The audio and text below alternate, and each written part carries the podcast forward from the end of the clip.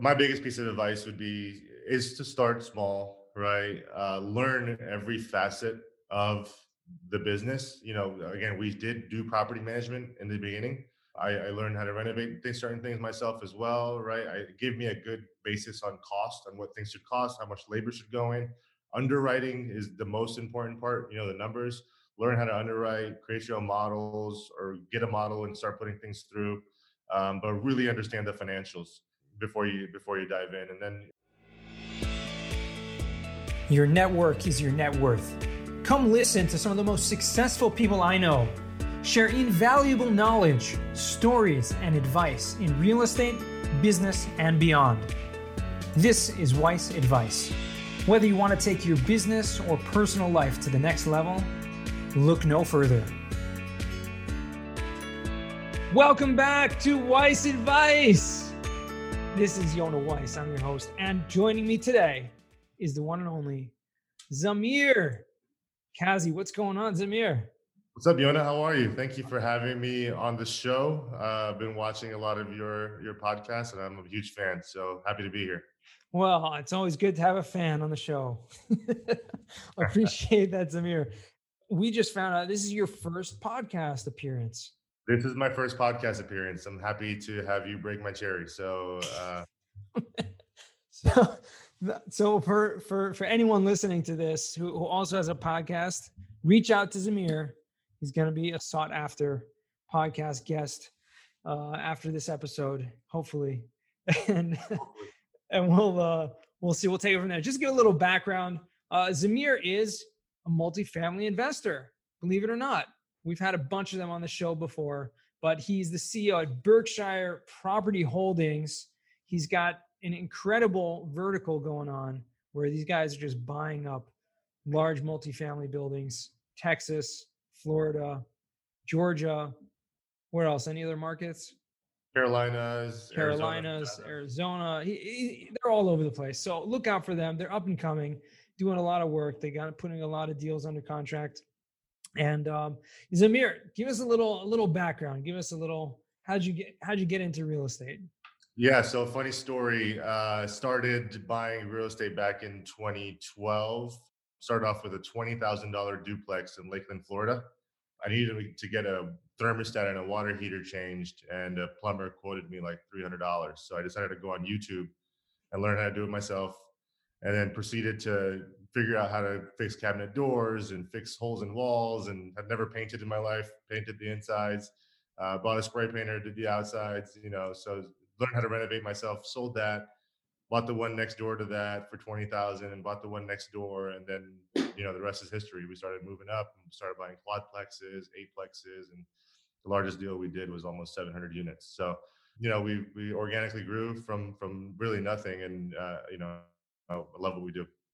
That's awesome. So you guys are doing property management as well in-house? No, we so we don't manage our own properties. I used to. So we used to manage up until maybe when we had about 500 units, but mm you know, without the economies of scale, it didn't really make sense for us. And especially since our portfolio is so scattered uh, geographically, we decided to use third party management. So we will just find the best third party managers in that market uh, and let them run with it. And then we focus on the asset management more so.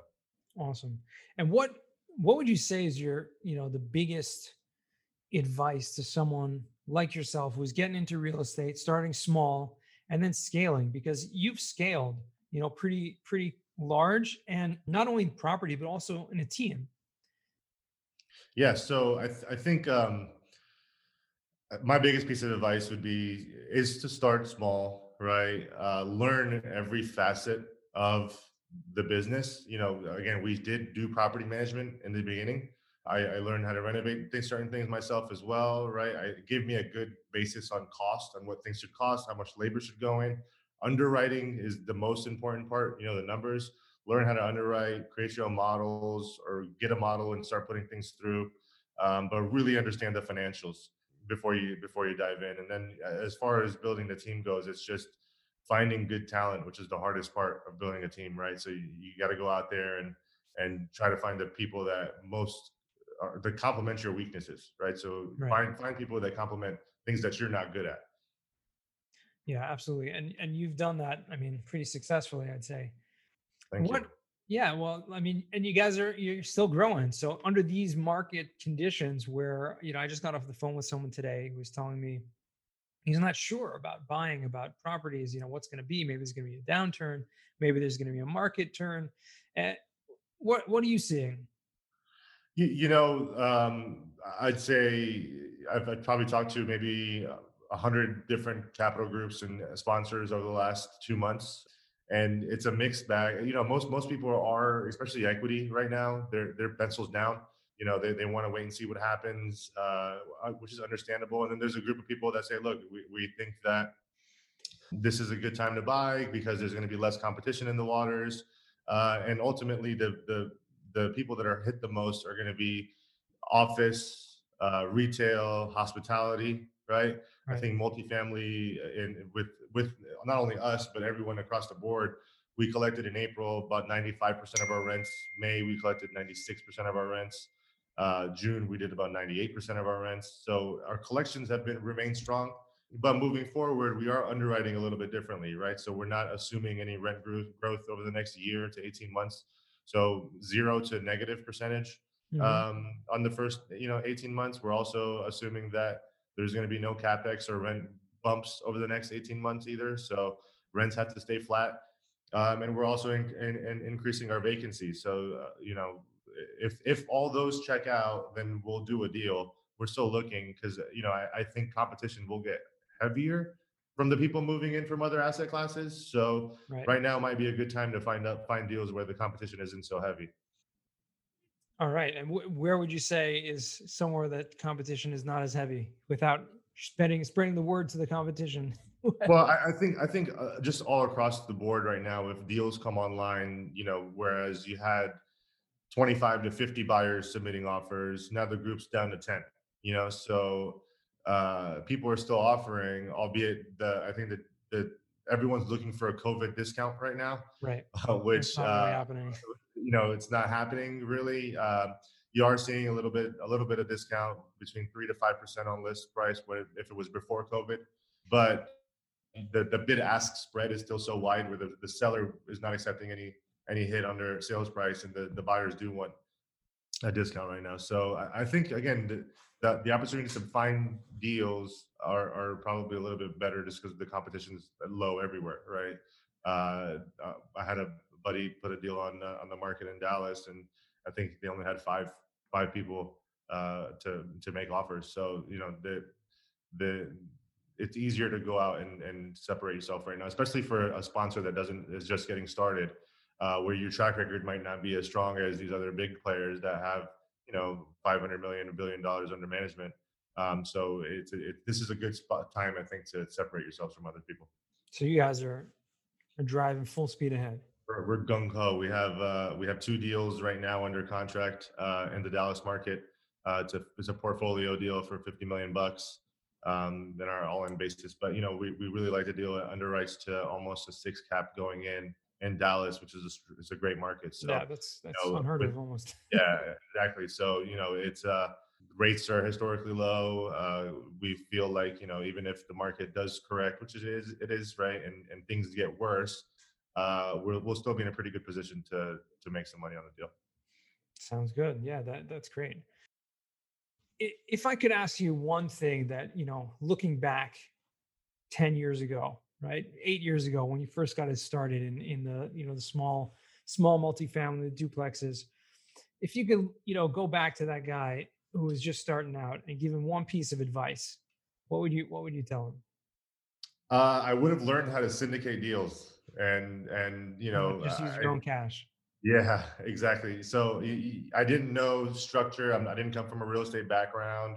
There weren't a lot of podcasts like these around back then, you know. And so if if I would have known uh, is is figure out how to syndicate deals, put together a syndicate, so I could do bigger deals going in because during, especially during that time of the cycle, you know, you could have closed your eyes and put your finger on a map and made money. So uh, had I known to do some bigger deals, y- you know, that that would have been probably something I would advise myself now.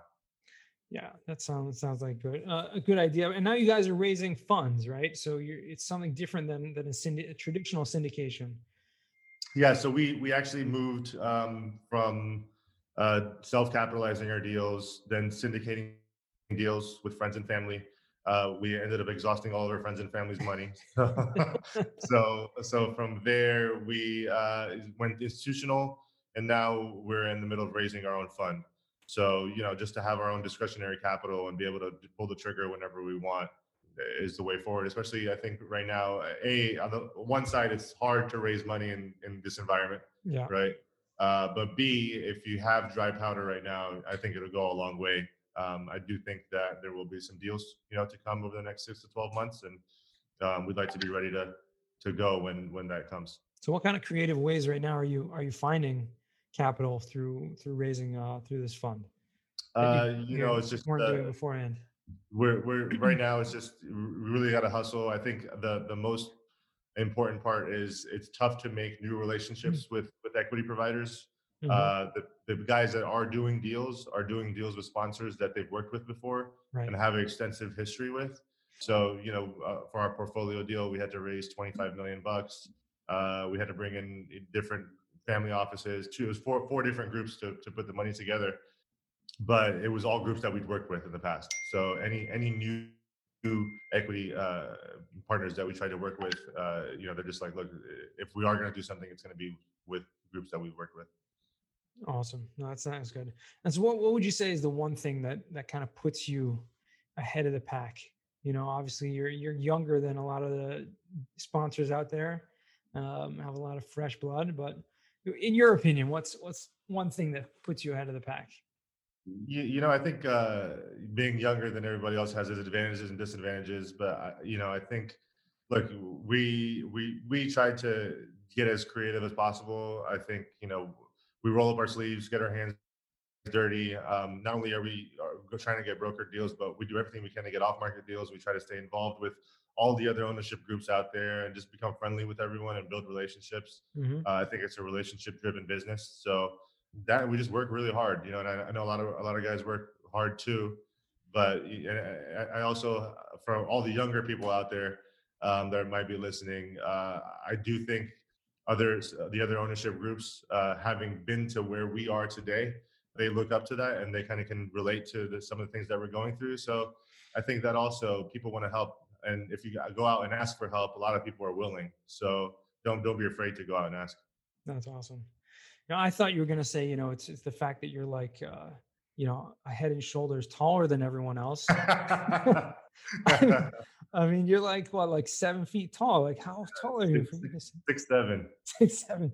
I don't know. I met, I, I met when we met in Orlando. I was not expecting that. That- that's that's everyone's reaction as soon as I get out of a car or, or stand up. Everyone's like, "Whoa!" I should put it on my business card. yeah, definitely. I mean, you know, you could have played in the NBA, but uh, instead you went went going uh, property hopping, property buying. So that's incredible. I appreciate I appreciate your insights here. And it sounds like you got a, a good thing going for you. You know, continued success with that. I want to jump right into the final four over here, Zamir. So the first question I have for you: What's the worst job that you ever had? Worst job I ever had was probably I was a server at Red Lobster, coming right out of high school.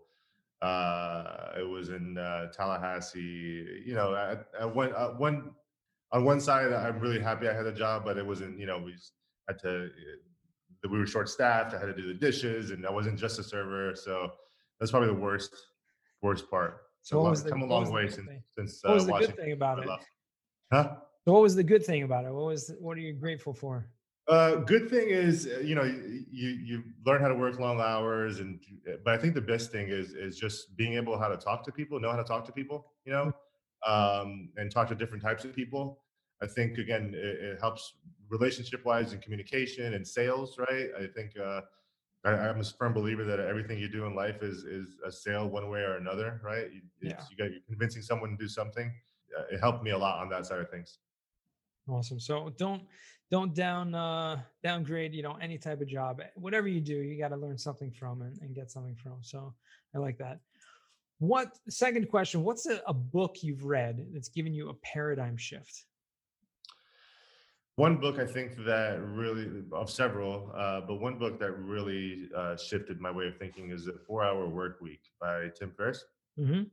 just to as far as outsourcing things and not trying to do everything yourself you know um, and, and, obviously i don't work four hours a week um, but uh, you know i think a lot of us come from this thinking that you have to you have to kill yourself right we really don't uh, and take some take, take some time to enjoy the other things in life that matter um, but really yeah just you know outsourcing and it kind of goes back to to what i mentioned earlier that surround yourself with people that are smarter than you and better at things that you're not good at. So um, that that really did help sh- change my yeah, shift in thinking. Definitely, no, that's huge. Uh, that that book is total paradigm shift. And again, I don't know that many people that are actually working four hours a week, but the point, you know, obviously the points in the book are, you know, hit home very strong when it comes to how to manage your time and yeah. do what do what you can do and and give give responsibility to others that can do for you. So um, let's let's uh, let's move on to the third question, which is what's a skill or talent that you would like to learn? Uh, you know, I think something that I, I'd really like to learn um, would be online marketing, digital marketing, right? Get good at Facebook advertising. Mm-hmm.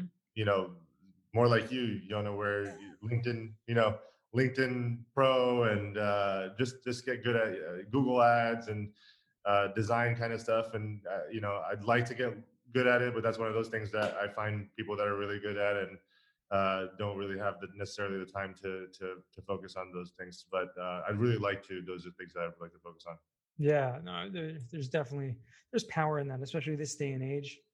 Yeah, there's so much power in, in using Google and using media and social media. But again, you gotta you gotta go back to the four hour work week and see what Absolutely. you know what you can do you know there are people that are experts there are people that do it and you can hire them to do it but there's still something when it comes to doing it yourself that adds a little more per- especially when it comes to social media like you know doing a personal touch to it agreed that's it's, it's been a it's been a project of mine of this actually during since quarantine started uh i've been spending a few hours a week just watching videos and reading up on social media especially so hopefully uh you know soon soon i'll be a professional just got to do it. Just hit the post button.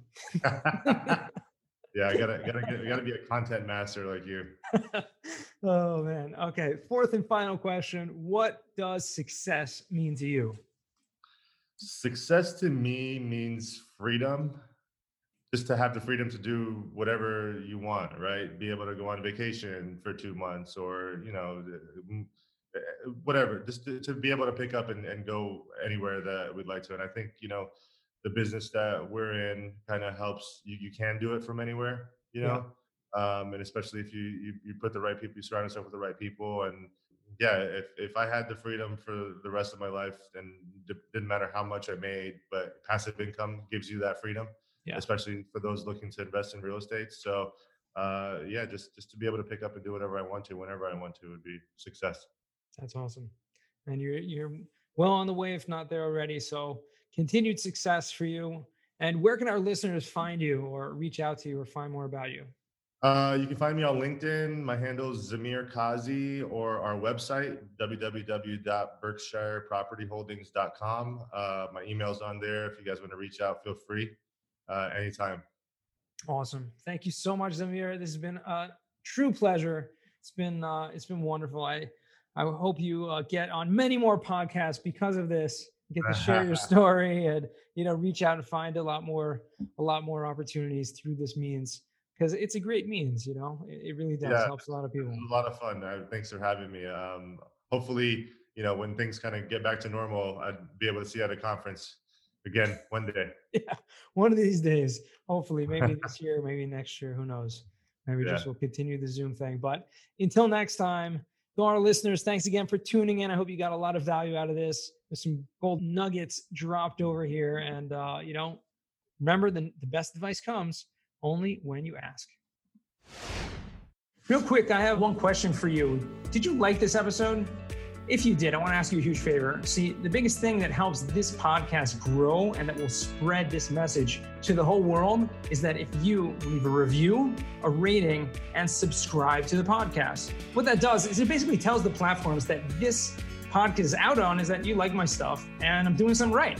So take a few seconds out of your day, hit that subscribe button, leave a rating review. I would be extremely grateful. Also, I want to hear from you guys. So I want to hear some feedback. If you have any questions for future episodes, please find me on LinkedIn, send me a DM, connection request, Yona Weiss, and I'd love to hear from you.